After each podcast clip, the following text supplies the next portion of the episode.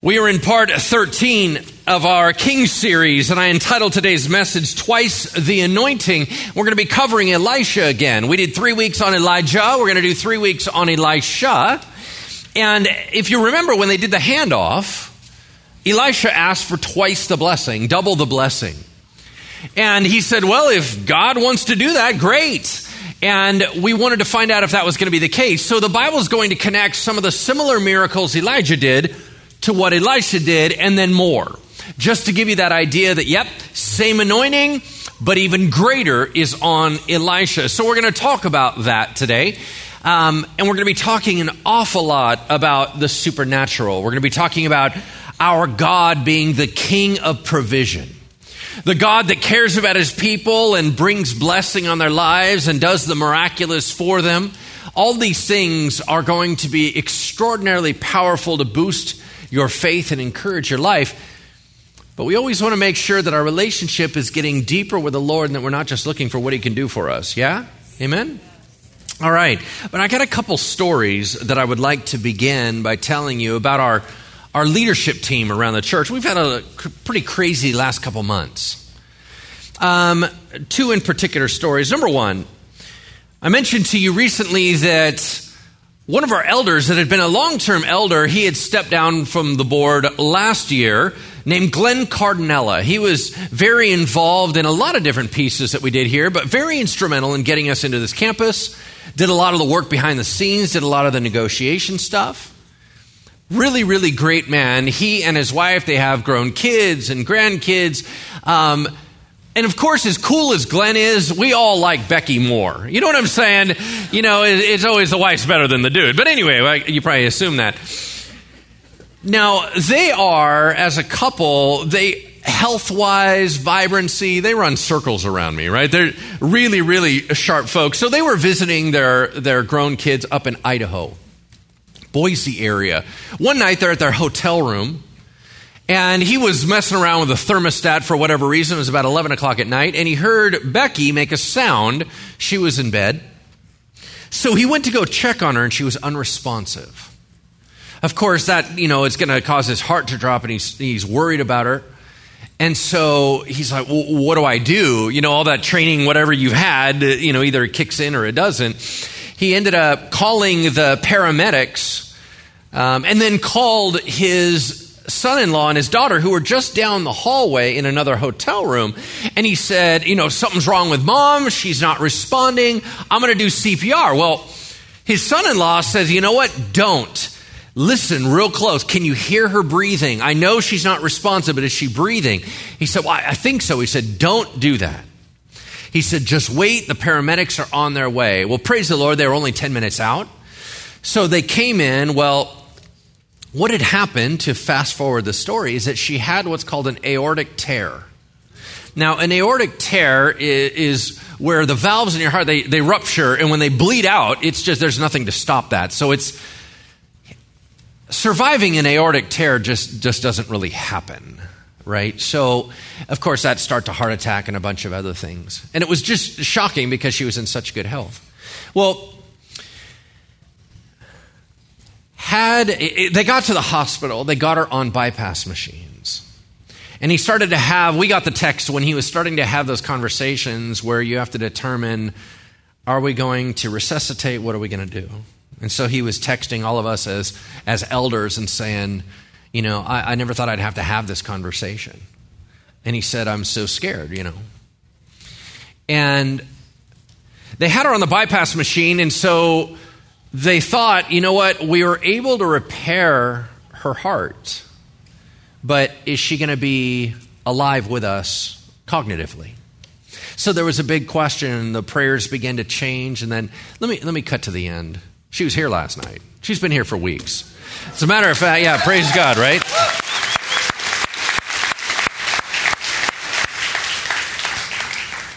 You see, the prayers went from, is she going to live? To is she going to have any brain capacity? To what are going to be the ramifications? To what about her kidneys shutting down? To oh wait now she's so good. Glenn said it looks like we created a huge hoax because she's doing so fantastic. She was in here just soon after they came back from Idaho, and she's been here every week, and she's doing fantastic. Now, now it doesn't always go like that, does it? You know what I mean? You're doing these, these radical prayers for this, this miracle because that shouldn't have gone like that. And a lot of times it doesn't. You know, just after that, um, we have a gentleman who's been around this church for a really long time, super man of God. He's been part of our facilities team for years. His name's Dave Brejan. He and his wife Jan have four kiddos. Um, and, you know, their kids are, are grown and there's now grandkids, stuff like that. Well, in their family of six, three of them have had cancer, right? Which just sounds like, wow, that's really unfair, right? You know, 50% of your family has cancer. So it was breast cancer and then brain cancer. And, and so Jan and Dave, the parents, got a chance to see God miraculously lift their children out of cancer. Two different children. Well, then Jan got cancer, right? And so we've been praying and firing, you know, uh, in the supernatural and really covering them and covering them. Well, just the other day, we had this celebration of life for her. She had passed. And, and, and what happens when you hear those two stories together you say, well, how come God did it for one and didn't do it for the other? And that would be a mistake. You see, let me, let me just tell you that. Do you understand that any healing in this life is temporary? Uh, Paul the Apostle said, It is, I, I desire to depart and be with the Lord, which is greater by far. What was his point? Here's his perspective, and maybe you can adopt this. I'm not quite this mature, so maybe you can adopt this perspective. But, but the analogy will help. Imagine that your child is playing on the freeway and cars are whizzing by, and there's a car coming on the incoming lane, and you scoop up the child and move him to another lane. That's healing in this life. At some point, as a parent, your overwhelming nature of protection says, I got to get him out of the freeway that's when God takes you home. Because as long as we're still down here, there's still danger flying in the air. There's still stuff going on. There's still disease. There's still pain. But one day there will be no more pain, right? One day there will be no more tears. One day everything will be right. And so for a father, it must be very difficult for him to leave us here at all when he'd much rather have us safe. So, what we saw between those two beautiful women of God is God did full protection on one and partial protection in another. But either way, we glorify Him. Now, don't get me wrong, I'm going to be praying for healing for everybody because I can only see it from this side, right? And so to me, I want them with me. I want, I want to protect and pray for healing and all that. And we're going to keep doing that. We're going to keep praying miracles into this place and, and, and allowing God to move in that way. But I think that if we had a true perspective, we would want to be with the Lord. See, the fill in the blank on the sheet in front of you, and if, if you are um, watching online, then I would just encourage you to fire up the app. It's on there. You can follow along with us. The fill in the blank is this God doesn't work like you think He should. God doesn't work like you think He should. It rarely goes the way that we figured it would. Good and bad. I mean, it, even the good ways are complicated and the bad ways are complicated, and it always seems to be complicated. But God's really good at caring for His kids. Just know this, burn this into your mind. If you knew what God knew, you would agree. Does that make sense? Like, whatever, if you're always going, God, I don't understand, I don't understand, I don't understand. If you knew what He knew, you'd be good. Because you'd be like, yep, that was the right choice. Every time. That's why, since we don't have that information, we have to be what? We have to trust. We have to believe. We have to know that God is good, and we have to hang on to that even when circumstances start messing with our heads, right? God is good all the time. Yeah, amen? So, I'm going to be teaching a lot on the supernatural today as we're studying some of God's provision miracles, healing miracles, radical stuff, raising people to life, stuff like that. We're going to be studying that. But I don't want you to miss the bigger picture. The bigger picture is that we're in the King series. And if you remember, ancient Israel said, We don't want God as our king, we want an earthly king. Well, that's not been working out super, super awesome for them. And so, what is God going to do while they're relying on these kings that are failing them and being selfish and all this stuff? God is still going to be the king. And so God is still doing the miracles when in providing when the kings can't provide, he's protecting when the kings can't protect, right? God is still doing the God king stuff. even though they didn't want him. He is the one that is listening to every one of our prayers because we're his children. He's the one providing for us and giving us miraculous things that we didn't even ask for. Just remember, our King is good and our King is right. Amen? Amen. Turn with me to 2 Kings chapter 4 verse 1. 2 Kings 4 1. If you need a Bible, there should be one under the seat in front of you. It's page 309 where we're going to be at. We're in the ESV. 2 Kings 4 1. Read this story about some unending oil. You're like, haven't we already done this? No, no, no, no. Pastor Parnell taught us the unending flour and oil miracle of Elijah. We are now doing Elisha, a different miracle, different scenario. Here we go. Now, the wife of one of the sons of the prophets, that's the group they hung out with. All these people were prophetically gifted, but they were family men, cried to Elisha, Your servant, my husband, is dead, and you know that your servant feared the Lord, but the creditor has come to take my two children to be his slaves. All right, let's just pause right there. What, what is the problem? We have a money problem, yeah? The money problem is this in the ancient world, if you borrowed money, you were on the line for it. If you couldn't pay it off, you worked it off. Well, that meant that you would be enslaved or put into permanent servanthood until you paid it off. And if you couldn't pay it off in your own lifetime, you were a lifelong slave. Well, the guy is gone, the wife can't work it off, so now they're coming after the sons. This is all she has left. She's going to lose everything. So she goes to her husband's boss, Elisha, and she knows that he is a miracle worker of God. She says, You got to help me out. Look at his response. Verse 2 Elisha said to her, What do you want me to do for you? Tell me, what, what do you have in the house? What is he asking for? Well, what are we working with, right? Now, he asked that for two reasons. Number one, he asked it because it's practical. He's asking, what do you have of value? We have a money problem. What do you have of value in the house that we can liquidate quickly? He's not asking for an inventory. He's not asking for, right? Well, we have that queen bed that uh, my mother in law gave me. We have the, the dishes, right? He doesn't care. He's saying, What do you got that we can convert to cash real quick? The second reason he asks that question is he knows this principle God tends to endow with the supernatural whatever is ordinary in your hand already. What do I mean? What he does is like with Moses, right? He's like, Moses, I need you to go down and get my people free. And he's like, How in the world are we going to do that? He's like, Well, I'll show them through some miracles. Like with what? And he's like, Well, I don't know. What do you got? Well, I got a stick. Okay, cool. Let's use a stick. Right? So in your life, we always tend to look in our pockets for something fancy Oh, how am I going to be a big deal for the ministry? You know what? God doesn't need a big deal for the ministry. He is the big deal in the ministry. You understand what I'm talking about? He just needs availability, right? So he just needs you to go, uh, I have a quarter. Remember the little kid that's like, well, I got five loaves and two fish. I mean, that was it. He's like, whatever you got, we can work with that. I don't need nothing fancy. Just tell me what we're working with. So sure enough, he says, well, what do you have that we can convert to cash? And she said, Your servant has nothing in the house except a jar of oil. Okay, now, have you heard this story before? Anybody familiar with this story? Okay. How did you picture the oil? What kind of oil is it? Olive oil? Well, yeah. So uh, here's what I always thought it was I always thought it was Wesson oil. right? Maybe that was because I'm largely hungry a lot. I don't, maybe that's it. But I always pictured, you know, kind of cooking oil because when you go home, I don't have anything left. I got a little bit of cooking oil, and but that's not likely what it is. It was anointing oil. Now that's not something we picture. Why would it be anointing oil? Well, there's a couple of reasons. Number one, the the best translation of it is I have one application left.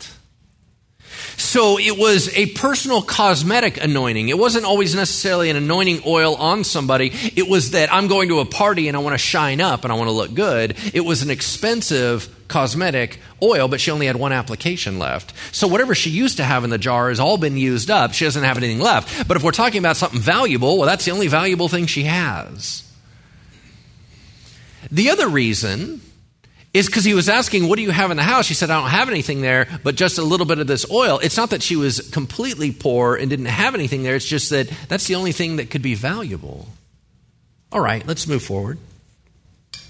Verse 3 Then he said, Go outside and borrow some containers from all your neighbors, empty containers, and not too few. Get a whole bunch of them. Then I want you to go in, shut the door behind yourself and your sons, pour into all these containers, and when one is full, set it aside. Okay, let's pause there. That's a weird solution. Many times when God wants to do a miracle in your life, you have to walk through what's called the I'm going to look stupid test. Have you noticed that? I bet you anything, there's a majority of us in this room that do not have a miracle in our lives because we did not pass that test. We don't want to look stupid. Here's what's weird we're willing to hang on to all sorts of pain and disease as long as we don't look stupid. How weird is that? God wants us to be free, and we're so worried about our pride. We're so worried about, I'm not doing that. Hey, you know what? You could go up front and get prayer. Yeah, I don't do that. You don't do what? Walk? I don't go I don't go to up front. That's for those people. I'm sorry, who? What people? Those are like for needy people. Uh, don't you have a need? But what ends up happening is, okay, so you don't have your miracle. Okay, great. You feel better about yourself now? You know what I mean? Uh, the times when he was trying to move you to do the miraculous through you, I need you to pray over that person. No, I'm not doing that. Why? Because I'm, I'm going to look stupid. And what? That it? So she had to go through that because now it involves her neighbors. Go borrow stuff from your neighbors. Well, you think the neighbors aren't going to ask you tomorrow what you needed the container for? What are you going to say? Well, what if it doesn't work? That's embarrassing. Please don't ever let embarrassment or pride ruin your, heal, your healing or your miracle. Right? We got to get over ourselves. All right, so she did it, verse 5. So she went with him and she shut the door behind herself and her sons. And she, as she poured, they brought the vessels to her. And when the containers were full, she said to her son, Bring me another one. He said, Well, we don't have any more. And the oil stopped flowing. So she came and told Elisha, and he said, Go sell the oil, pay your debts, and you and your sons can live on the rest. A couple things about that. I'm going to say the most common thing that I say all the time, which is only the empty portion of a container can be filled. What does that mean? It means some of us are so full of ourselves, there's no room for the Holy Spirit. Our lives should be a cycle of consistently saying, I need to decrease that He might what? Increase. It, it, it, some of us are so full of fear, God can't even move. Some of us are so full of anger there's no room for the Holy Spirit to operate. Are, are we too full for God to do the miraculous in our lives? Are we too distracted? Does he have any room to move? In this church, have we overprogrammed to where the Holy Spirit couldn't take over if he wanted to take over? You understand what I'm saying? These are things that I'm trying to process all the time. Does God have sufficient room? because he's the only one that can do the real cool stuff, right? I mean, he's the only one that can that can really bring about transformation and miracle and all that stuff. It's not going to be a person; it's going to be him. So we need to make room for him. How do you make way for the king, right? Isn't that the question? Here's the other thing is he said, "All right, so now you filled up your whole house is like awkward containers full of this expensive oil. Now we're talking because that's something you can sell. It wasn't like jugs and jugs of Wesson oil, right? That's kind of my point. Is that it was tons of expensive oil. He said, All right, now you can pay your debts. Then you can go live on the rest. But what do you do first? You pay your debts. It was very important to him to go, no, no, no, we're going to clear this out. We don't need the creditors over us. We don't need to go off and do something else and they're still coming after us. This isn't like, oh my gosh, Bahamas. You understand what I mean? This is get it cleared out, move on, pay it off, and let's go forward. But I want you to see the abundance. He didn't just give enough for the creditors and then all of a sudden they're going to be in trouble again next month is that he was a God of abundance. He didn't just give them a miracle for today, he gave them a miracle for a bunch of days, right? And if they manage it well, then they're going to be taken care of as if he was a what? A father to the fatherless and a husband to the widow. Intriguing, yeah? That's what God promised to be. And he's like, so let's say I'm the dad here. Let's say I'm the husband here. I'm providing for you as if your husband was still here, but he's not here. But I never moved. I know you lost him. You didn't lose me. I'm right here with you, and you're going to be all right. But I want you to see the abundance. You see, there's a story we're not going to cover where, where Elisha multiplied loaves. You know how Jesus multiplied loaves and fish? Elisha did the same thing. He multiplied 20 little tiny single person loaves to feed 100 people and there were leftovers. When Jesus fed the 4,000 and then he fed the 5,000, were there leftovers? Every time. What was the point of leftovers? Because God never wanted someone to say, well, we all just ate less. Right? Well, we all just ate less. That's how we got it to stretch. No, it was a miracle. How do we know that? Because if you ate less and there's leftovers, you'll eat the leftovers. Because that's not taking anyone's food away, right? So you'll eat the leftovers, but still, after everyone is done, we still have tons of leftovers. That's the God of abundance. Some of us, we limit what God is willing to do. God, can you just get me through this one day? And He's like, I can get you through the entire thing. I don't need just one day. God, can you just scratch and claw and get me one more? Hold on. I own the cattle on a thousand hills. I'm good at this stuff. I know how to take care of my people, right? So please don't let your lack of faith limit God's blessing. Let Him limit what He gives you, not you. Does that make sense? All right. Two people nodded. I'm not doing well. Okay, here we go. I'm um, going to move on to a, a, second story. A second story, I'm going to give you kind of the update and then we'll jump into the story midstream. So, Elisha had a right hand man named Gehazi, just like Elijah had a right hand man named Elisha. They would travel around. The, the nation of Israel at this time has gone into pagan worship. They're worshiping other gods.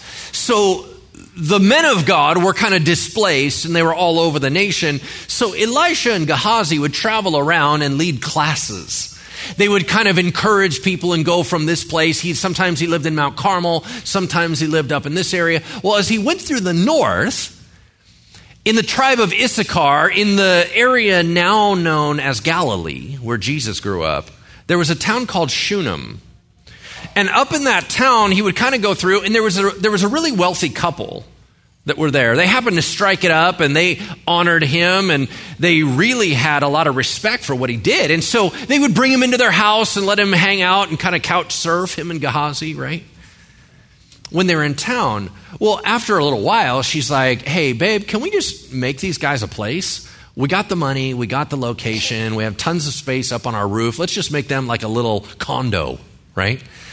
So, sure enough, they build one out. Every time he comes through there, he stays at the condo. They can do their writing, they can sleep for the night. It was really, really generous. It was awesome. So, Elisha and Gehazi are chatting one day, and he's like, Hey, can you go get that lady? We got to do something for her. She's been way nice to us. So he runs and goes get her, and she said, Yeah, what's up? And he said, You have been overly kind to us. What can we do for you? We don't have a lot, right? I mean, obviously, that's why we're staying with you, right? But I will say this right now, we have a really good relationship with the king, which, trust me, is not always the case. Uh, we know the commander of the army. Um, is there anything we could put in a word for you? Is there something you got going on in the court system or anything like that? She said, No, we're good. No. okay. Well, that was awkward. So she leaves. He's talking with Gehazi and he's like, Dang, I want to give her something. What do you think she'd want? And Gehazi's like, I think she wants a kid. I'm sorry, what's that? Well, I think she wants a kid. Well, why do you think she wants a Did she say she wants a kid? Well, no, but think about it, boss, this way they're really wealthy. They're going to lose everything when they pass away. They don't have any lineage, and their family property is going to go away. And so, if we want to talk about something that's going to bless them with longevity, th- kids. I mean, you can tell they haven't had any kids, so she's had to deal with a stigma her whole life, so it would be a blessing for her. Elisha's like, well, dang, I, I didn't even think of that. Well, go get her. Now, in typical male fashion, neither of the men ever ask her what she wants. Have you noticed that? Like, what the heck? Right? Here, I brought you flowers. I'm allergic to those. I brought you chocolate. Well, I'm dieting. So, you know what I mean? So, sure enough, he, she comes up to him and he goes, uh, this time next year, you're going to have a child. And she's like, don't mess with me. Like, this isn't even funny, dude. I don't know if you understand what I've walked through, but we're not going to play this game. So please don't get my hopes up. And he's like, no, I'm serious. You're going to have a child. Well, sure enough, a year later, she has a child. And that little one grows up and everything seems great. And around five, six years old, he's out with dad working in the fields, you know, kind of this idea of, oh, I wonder what dad's doing. All of a sudden, he starts complaining of a headache and then more head pain and more head pain, and he falls over and dies. They pick up the little guy and they she runs him into Elisha's little condo and lays him on Elisha's bed, shuts the door, and says to her husband, I need a servant and I need a donkey. I'm going to see Elisha right now. And he's like, What's up? She's like, Nothing. Okay, whatever. Boom, she takes off, 20 mile ride. She's like, I'm going now. So uh, she heads on out. And Gehazi, they're, they're looking out and they notice that, man, from their vantage point in Mount Carmel area, they're like, Isn't that the Shunammite woman? And Elisha goes, Something's not right. Why is she here? She would have let us know that she was coming. And the Lord is not letting me know what's going on. He's blocking me. Now you have to remember, Elisha had that super creepy ability to know what was going on, right? I mean, he had that ability of foresight, and he was telling what the enemy armies were doing. God gave him so much insight, but not this time. He's like, I, I, have no idea. I can't read it. God's not telling me. Dude, run out there and find out if she's okay. So Gehazi goes out and he's like, Is everything fine? She goes, It's fine. Blows right past him. She goes into the house, falls at Elisha's feet, and grabs hold of his ankles. Now, now in, in today's world, trust me, I have a security team. It would still be weird if you did it. Uh, you, you, might get hurt. I'm just saying. But. Um, but it, it, it's not an oddity about the idea that you would, you would touch me. In that world, women don't touch men in public, men don't touch women in public, and especially not holy men. So the whole idea that she would grab hold of him, remember, Gehazi, one of his jobs is to be security. And he's like, dang it, how did she get past me? Right? I didn't think anything was wrong. So he's about to body slam her and get her away from him when all of a sudden Elisha goes, Hold on, she's not doing right. Something's not good. Back off. And he said, Ma'am, tell me what's going on.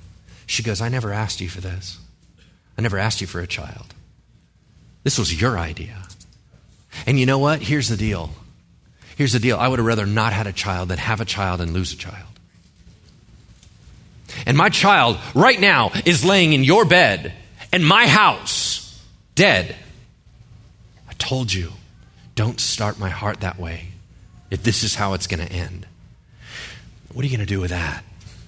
So he goes into reaction mode, and that's where we pick up the story. You ready? Let's jump in in chapter 4, verse 29. So Elisha tells Gehazi, Tie up your garment, take my staff in your hand, and go.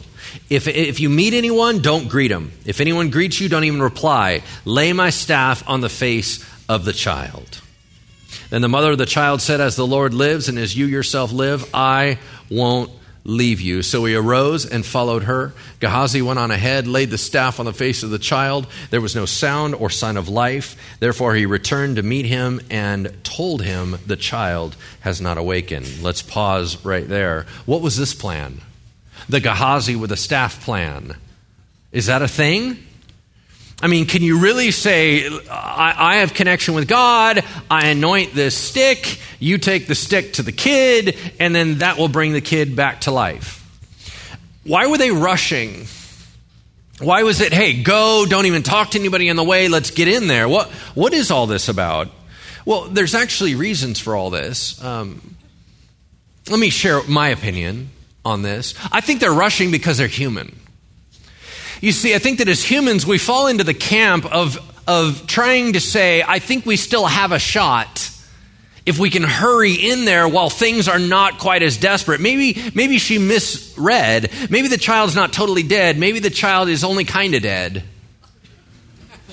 And we think somehow, we, we talk to God about what is easier for him and harder for him. Do you understand how absurd that is? Only in our world do we have easier and harder. In God, we only have easier. You see, over and over, God had to demonstrate oh, look, Lazarus was in the tomb for a really long time. He's dead, right? Oh, there he is. Jesus is in the tomb a really long time. He's totally dead. Oh, there he is. What was God's point? I'm in charge of death and life. Nothing is too hard for me. Like you, you're going, oh Lord, seriously, it's not, it's not cancer. It, it, it's only the flu. You can help me. Oh, that makes it easier for me. Nothing is difficult. So please stop telling me what is hard and what is easy for me. It's all easy for me. The only question is, is it right and good? That's the only question I'm asking. It's got nothing to do with whether or not I can. Of course I can. The other thing is, what about this whole I'm going to anoint the stick thing? Is that is that a thing? Here's what's funny. So there's there's a lot of talk about, you know, do you believe in the supernatural now and is there miracle gifts and all that stuff? I'm just going to let you know, you're in a scripture soaked, spirit led congregation, so we believe heavily in miracles today. We believe in the gifts, all the gifts are operating today. Um, but let me, let me just share that whole anointing of objects. This is where people get off and go, you know what, that's not a thing. Well, clearly it is a thing. Why? Because they just did it. And you go, yeah, but it didn't work. Yeah, but why did they do it? Because it worked last time. Like there is an idea that he was saying, listen, you can take this over there and you can take this over there because I'm imparting the blessing God's given me onto this object and I'm going to move it over there. You can go use that because it's not me, it's not you, it's not the stick, it's God. God's the same, doesn't matter where it goes. And you're like, yeah, well, that was an Old Testament weird thing. Nope, it wasn't. How do we know that? New Testament, book of Acts, Paul's handkerchiefs were used to heal people and cast out demons. His handkerchiefs, anointed. This is a New Testament thing, this is a God thing. Okay, so why didn't it work? And you're like, well, because it's Gehazi. It needed to be Elisha. No! This falls into another trap. We determine what God can do based on who He's going to use. That is completely bogus. Do I believe that some people are more gifted than other people in certain areas? Absolutely, I do. Do I believe that some people are hyper gifted in healing? Yes. And is God going to use them as point people more often than other people? Yeah, but it's not them. It's still God. Either it's God or it's not at all. So, all right, even though people are gifted and anointed, it's not that they're more special. God's the only special one in the story. So we need to have a culture of honor, which means I realize that who I'm really looking for help from is God, and the mediary, eh, right? The mediator, who really cares? Because God has used donkeys in the past, right? So we can use them today. You'll know whether or not this is a problem for you when things get desperate in your life and you come to church and you want prayer and you go, Well, you can go up front and get prayer from the prayer team, and you go, No, I need a pastor. Now you've fallen into that thinking. Why? That person's more holy than this person. Is it God or is it not? Okay, so God can move through a pastor, God can th- move through a non pastor. It's still God. So we need to have an honor for one another to go, God can use you just as easily as he can use somebody that's a paid professional. Does it matter? Of course it matters. Why? Jesus went back to his hometown of Nazareth and couldn't do any miracles there. Why? Because a prophet is without honor in his own hometown. The minute you start making someone too familiar and you determine that God cannot use that person, it pulls away all God's ability to use them. If you keep saying the prayer team is no big deal, you're not going to receive blessing from them. We need to have an honor of saying, who are we really seeking? We're really seeking God. Where is our help coming from? It's coming from God. And God can use anybody. I told you before that we've had more miracles in one service when we all stood up and prayed for each other than we had at any time that the professionals prayed for somebody. Right? Why? Because it was always God. And God can move through you. That's why when he taps you on the shoulder to go pray for somebody, please don't assess whether you're worthy enough. I'm going to give you the answer to that one real quick. No, you're not. and move on. right? So, okay, great. Are you worthy? Nope, none of us are. That's not the point. God is worthy. So go for it, by all means, right? Okay, we'll keep moving on. Uh, it says this. He said, The child hasn't awakened, verse 32. When Elisha came into the house, he saw the child lying dead on his bed. He went in, shut the door behind the two of them, prayed to the Lord. Then he went up and lay on the child, putting his mouth on his mouth, his eyes on his eyes, his hands on his hands. He stretched himself upon him, and the flesh of the child became warm. Oh, sounds like the engine's getting started. Verse 35 Then he got up again, walked once back and forth in the house, went up, stretched himself upon him. The child sneezed seven times. The child opened his eyes. He summoned Gehazi and said, Call the woman. So he called her, and she came, and he said, Pick up your son. She came and fell at his feet, bowing to the ground, picked up her son, and went out. Awesome, right? Sounds so clean and easy. Let me tell you how it really went. I've been involved in a lot of supernatural stuff, and this is all very, very familiar to me. What is that? It's the complete not knowing. God is not someone to be manipulated. God is not someone to be controlled. God is not someone that you find the right formula and now he has to do everything that you, you rub the lamp so he has to do the wishes thing, right? God is God. He doesn't stop being God just because he anointed you, right? So what ends up happening is you're still human, so you're trying to react off all this. And so why do you think he shut the door and blocked everybody out? I'll tell you why I would have. Because I can't handle distraction. I'm trying to get my head in the game. I'm freaking out right now. And I'm trying to pray in, and I'm like, okay, I can't talk to you right now. And you crying and yelling, that's not helping me right now. So everyone needs to shut down, and I need to focus. And then what happens is he does what he saw role modeled. A lot of our method that we use is whatever we saw role modeled. It's not a formula, it's a it's just whatever you saw. Well, Elijah laid out on somebody and healed him, so he's going to do the same thing. He lays out on the child, which, by the way, I've never done myself. It's just awkward, right? Hello, right? It's just strange. And you're like, Pastor, I, I only have like a sore throat. What, what do you, you know? Nothing. Quiet. I'm trying to work here. So, anyways, we have our legal team on it but so anyway, that's it's not in my notes. Yeah, um, totally. that's funny.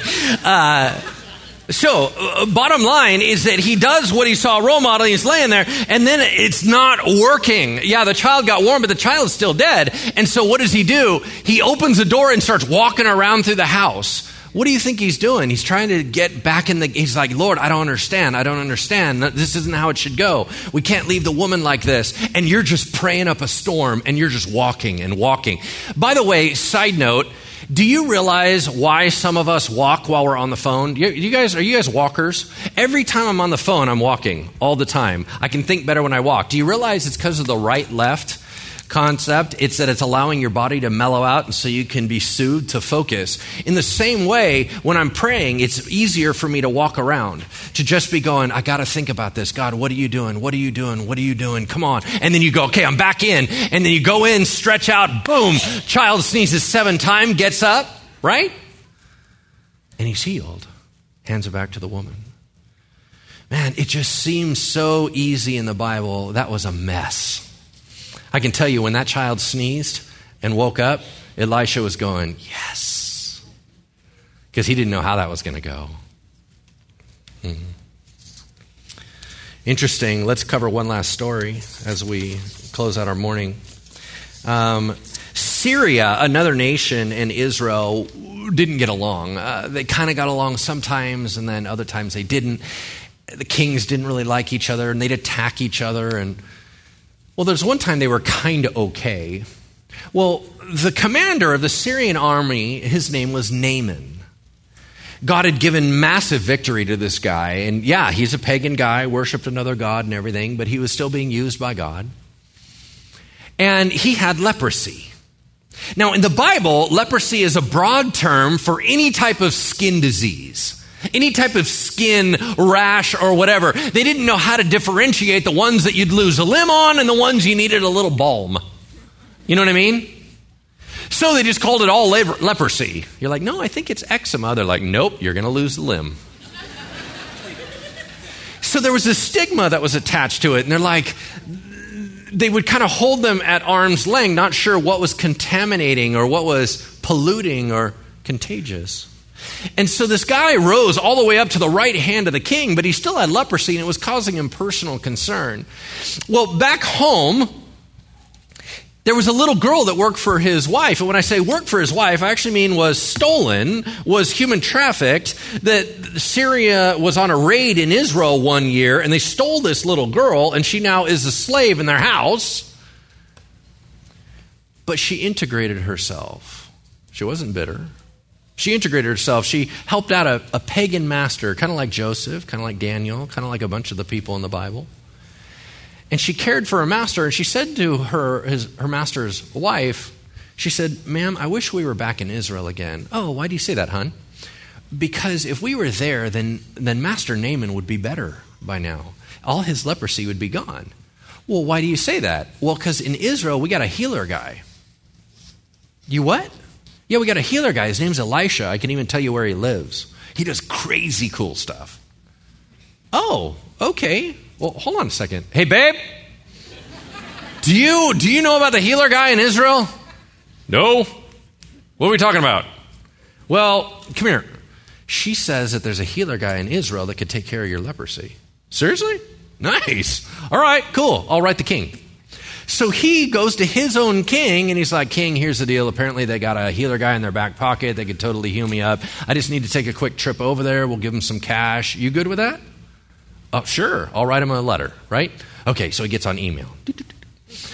Uh, Dear King of Israel, this is the King of Syria, and apparently you got a healer guy on staff. And I would love for you to heal my dude Naaman. He's a really good guy. I know he's killed you in the past, but anyway, forget that. I just want to make sure that he's all better. Here's a ton of cash. Sign King of Syria. Bloop. You've got mail. King of Israel reads it. He's like, What the heck? I don't have a healer guy. I don't have anybody on staff that does. That's not a thing, right? No, wait. You know what? He's trying to pick a fight because what he's going to be like, oh, why aren't you healing my God? I'm like, because I can't heal your guy. And he's like, you only saying that. You're hiding your healer guy. And then we're going to get in a big fight and there's going to be a big old huge problem. I know this dude. Elisha finds out about it and he goes, he's talking about me. The fact that you don't even know that is embarrassing. I'm the healer guy. Dude, we talked last week. Hmm. So, Elisha said, Send him my way. Pick it up in chapter 5, verse 9. So Naaman came with his horses and chariots and stood at the door of Elisha's house, and Elisha sent a messenger to him, saying, Go and wash in the Jordan River seven times, and your flesh shall be restored, and you'll be clean. But Naaman was angry and went away, saying, Behold, I thought that he would surely at least come out to me stand, call upon the name of the Lord his God, wave his hand over the place, and cure the leper. Are not Abana and Pharpar, the clear mountain streams of Damascus, better than these nasty waters in Israel? Can I not wash in them and be clean? So he turned and went away in a rage. Okay, the story could have ended right there, and you still got leprosy. Why? Because it didn't go the way you thought it would. Are we all missing out on our miracle? Because it didn't go the way we thought it would? And if you come and ask our prayer team for healing and we didn't do the fancy thing that you thought we would do, and so you're like, nah, it's probably bogus. Well, how's it supposed to go? You don't know. We don't know. We're doing the best that we know. We're just going to our Heavenly Father, right? He's like, yeah, I thought he was going to do like a show. At least he could have showed up at the door. Doesn't he know who I am? Ah, there's your first problem. Are you still thinking about how big and bad you are? Wrong posture. God's like, nope, you're out. We're not focused on you, we're focused on me. He at least could have come to the door. Why? Why, you don't like the servant coming to you? Because you're better than that? Is that what you're telling me? Well, whatever. And then he gives me this stupid thing oh, wash in the river. Washing your nasty, I don't want to get in your dirty water. Why do I need to wash in the river? That's dumb. I've taken a million baths. It's not helping. So he leaves. But check out what happens. It says, verse 13, but his servants came near and said to him, My father, it's actually a great word the prophet spoke to you, and you're not going to do it? All he said to you was wash and be clean. Okay, do you have anyone in your life like this? Are you surrounded or have anybody of your friends that are more faith filled than you that will encourage you and go, no, seriously, I think you should pursue the Lord? Or are all your friends the ones who are going, yeah, that does sound stupid. I wouldn't do that? What do you got around you? Who's encouraging you? Who's strengthening you? You got anybody like that? Because this guy still has leprosy if it wasn't for all of his servants. First the young girl, now these people going, you got to stay in there. Don't let your pride ruin the blessing. Come on, it wasn't a difficult thing. He just said, go get wet. So he went down. By the way, it's 20 miles to the river. He went down and he dipped himself seven times in the Jordan according to the word of the man of God, and his flesh was restored like the flesh of a little child, and he was clean. Man, awesome. But what did that look like? How do you wash seven times? Do you have to go all the way in seven times? Go all the way out? Dry off? Go back in there? Do you just like pour a cup of water on your head? Seven, like how did, what is seven times? I have no idea, but somehow he figured it out and he's all good. Right? And he's just changed. Everything changed in his life, and he said, Behold, now I know there is no God but the God of Israel and I will never again bow my knee to any other God but the God of Israel. This guy has radical transformation, goes back to Elisha, and he's like, Elisha, I, you're blowing my mind. God is so good. Man, I would love, let me just give you everything I brought. I brought all this cash, I brought all these gifts. Let me just lavish gifts on you. You have changed my world. And Elisha said, No, thank you. He's like, What? It's not like a payment or anything. No, thanks. That's good. Oh, okay. I know it's weird, but can I ask you for two more things, real quick? Um, so, first of all, can I have some of your dirt? It's like, what? Can I have some of your dirt? I believe in holy ground, and it would be so sweet when I go back to Syria to have like Israel dirt, where I could just hang out with God on my own Israel plot of land. That would be super cool. Yeah, you can have my dirt. Okay, cool. Uh, the other thing is, for my job, I actually have to go in with the king all the time into all those pagan temples and everything, and I used to worship with him. and Now I know I'm totally not into that stuff, but but I still have to do that for my job. Are we are we okay? Do I get a get out of jail free card for that? It's my job. It's not it's it's not me. We're good. Okay, cool. So he takes off, right? Takes chariot takes off, right? And then all of a sudden this guy's running behind him. He looks in the rearview mirror. He's like, What? pulls over, right? opens up the door. Right? On his tour bus. And and he's like, Gehazi, uh, dude, what's up? Anything wrong? No, no, no, everything's cool. Everything's cool. Um, Master Elisha was like, oh, I totally forgot. We were having these guys visit, and they didn't have any clothes, and they didn't have any money and anything. Anyway, so he's just wondering if you could just kick down a, a little bit of stuff. He's, like, yeah, absolutely. I was going to give you everything. So sure. Here, my servants will even carry it for you. And yeah, you bet. Just take it all. When they get back in, Gehazi takes all the money and hides it in his house. And then he goes back to work, shows up. Now you got to imagine this picture. Elisha's sitting in his little house. All the lights are off. There's just a fire. He's got a pipe. and his the big wing back chair. He's not even looking at the door. Gehazi, where have you been? right? and Gehazi's like, what's that? Nope, nowhere, nowhere. Ah, throat was a little parched. Got a lozenge, actually, over at my house. Uh, back now. I'm good. Do you really think that I didn't watch you follow the chariot? You think I didn't see the conversation when he stepped down out and you guys talked about the money? You think I didn't see that? What is wrong with you? Is this really the right time to get payment? That dude just got saved today, and you're worried about getting cash from him. You know what? Not only is your heart messed up, but remember the leprosy that went off him? It's now on you. And we're done here. You're out. And that's how the story ends. You guys, it never works out like we think it should work out. It never goes the way we think it should go. But God can do anything. The only thing that concerns the heart of God is what is right. Can he heal you? Yes. Will he? I don't know. That's between him and you. Can he? Yes. He is more than able. Can we have the prayer team come on up here as we close? The Bible says that if you are a child of God, God hears every single one of your prayers. You don't have to get his attention, you already have his attention. He's just sifting it through the heart of a good, good father as to whether or not it's appropriate for you right now. Sometimes He wants you to pray and then pray and then pray, and sometimes He wants to just bless you in the first time. Sometimes He wants to bless you through a specific individual with a divine appointment. Sometimes He wants you to just walk with Him through the difficulty. We don't know, but He knows, so we trust Him. So, what we're going to do is, I want to know if you need a miracle today specifically for healing physically.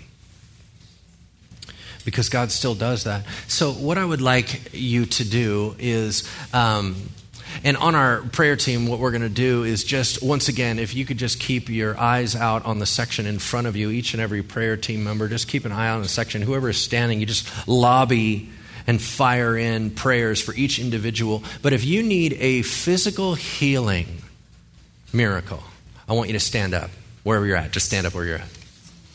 We're going to pray for you. Physical healing miracle. You go, I already stood up one time. Stand up again. Right? We're going to pray for you right here, right now. As I pray through your body, I'm just praying that God would release and do what I can't do. There's no human being that can heal you today, only your gracious and loving Father. Amen? and bet He can. Let's pray right now. Holy Spirit, we have read about the great and mighty things that you did through Elisha, that, that you would anoint him and then massive miracles. Father, the raising of the dead. We, our faith is at an all time high. But God, we are still your people. The Bible is still being written. We are the Acts of the Apostles.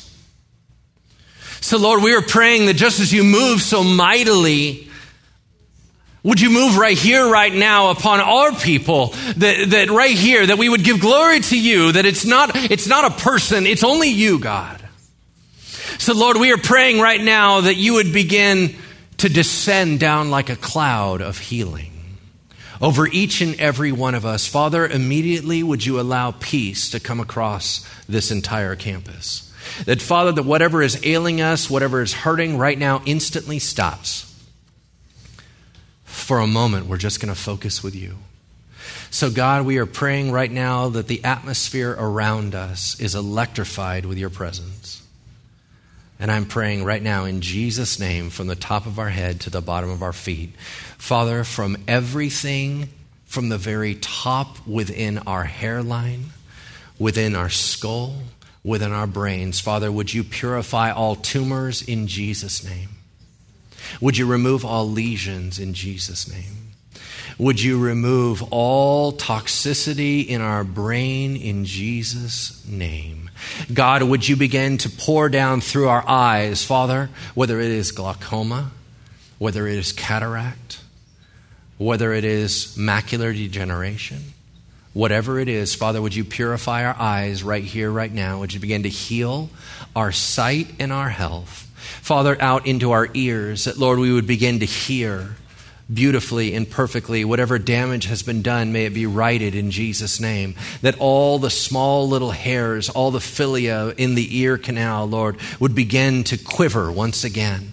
Lord Jesus, would you begin to go down through and open up our sinuses and begin to allow us to have peace and freedom? Would you go through our teeth and our jaw and our neck and begin to make everything right? Lord, would you allow our shoulders to go light instantaneously, where we feel like everything has been removed that is a burden, that Jesus across the traps in our back, Lord Jesus, we feel strength and ease and flexibility. Lord, I pray for shoulder pain right now in Jesus' name. That God, that whatever was a sports injury, whatever was a motorcycle injury, whatever was uh, a falling incident, God, I just pray right now that it would be restored in Jesus' name. Lord, all the way through the torso, Lord, each and every organ, lungs begin to expand beyond what they normally expand. All scar tissue be removed in Jesus' name. Damage that has been caused be removed in Jesus' name. All the capillaries, everything be cleaned out, pure in Jesus' name. Lord, all hearts be purified, AFib be completely reset right now in Jesus' name. God, all throughout everything that cleanses the blood, Lord, whether it is, um, Lord, and all the fu- food purifying, Father, whether or not it is our liver and our kidneys and our gallbladder and pancreas and everything going on, Lord, would it be made right? Begin to function right in Jesus' name. Spleen be made right in Jesus' name. Would you allow the digestive system, Father, everyone that is struggling right now with digestive problems, would you wash across this place and heal up our stomach lining? God, throughout our hips, some of our hips are out of alignment. It hurts every time we walk. May the limp that doesn't need to be there anymore be gone in Jesus' name. Lord, down through our thighs, into our knees, into our ankles, into our heels, and the bottom of our feet, Lord, would you begin to re lubricate the joints that hurt every day. Father, would you begin to remove the arthritis and replace it with your beautiful and precious salve? God, I pray for everything that is related to the skin on the outside, everything that is related to autoimmune be gone in Jesus' name. Father, would you begin to boost up our immunity? Would you begin to make us healthier and stronger? God, just because they're good gifts to your kids, not because we have to have it. Lord, we don't have to have anything. If we have you, we have everything. But just as a gift across this place to your children, God, begin to rework our memories and our minds and reset things that have been distorted in the past. God, I pray that we would have clear thoughts. I pray that we would have good sleep. I pray that whatever patterns have been disrupted would be healed right here, right now. Father, I pray once again for endometriosis. I pray for any womb that is struggling. I pray for anything that is bringing pain in Jesus' name to be made whole. God, for all those engaging with us online, would you anoint them as they stand? Would you wash over them and purify them and heal them? In the name of Jesus, we pray. Amen.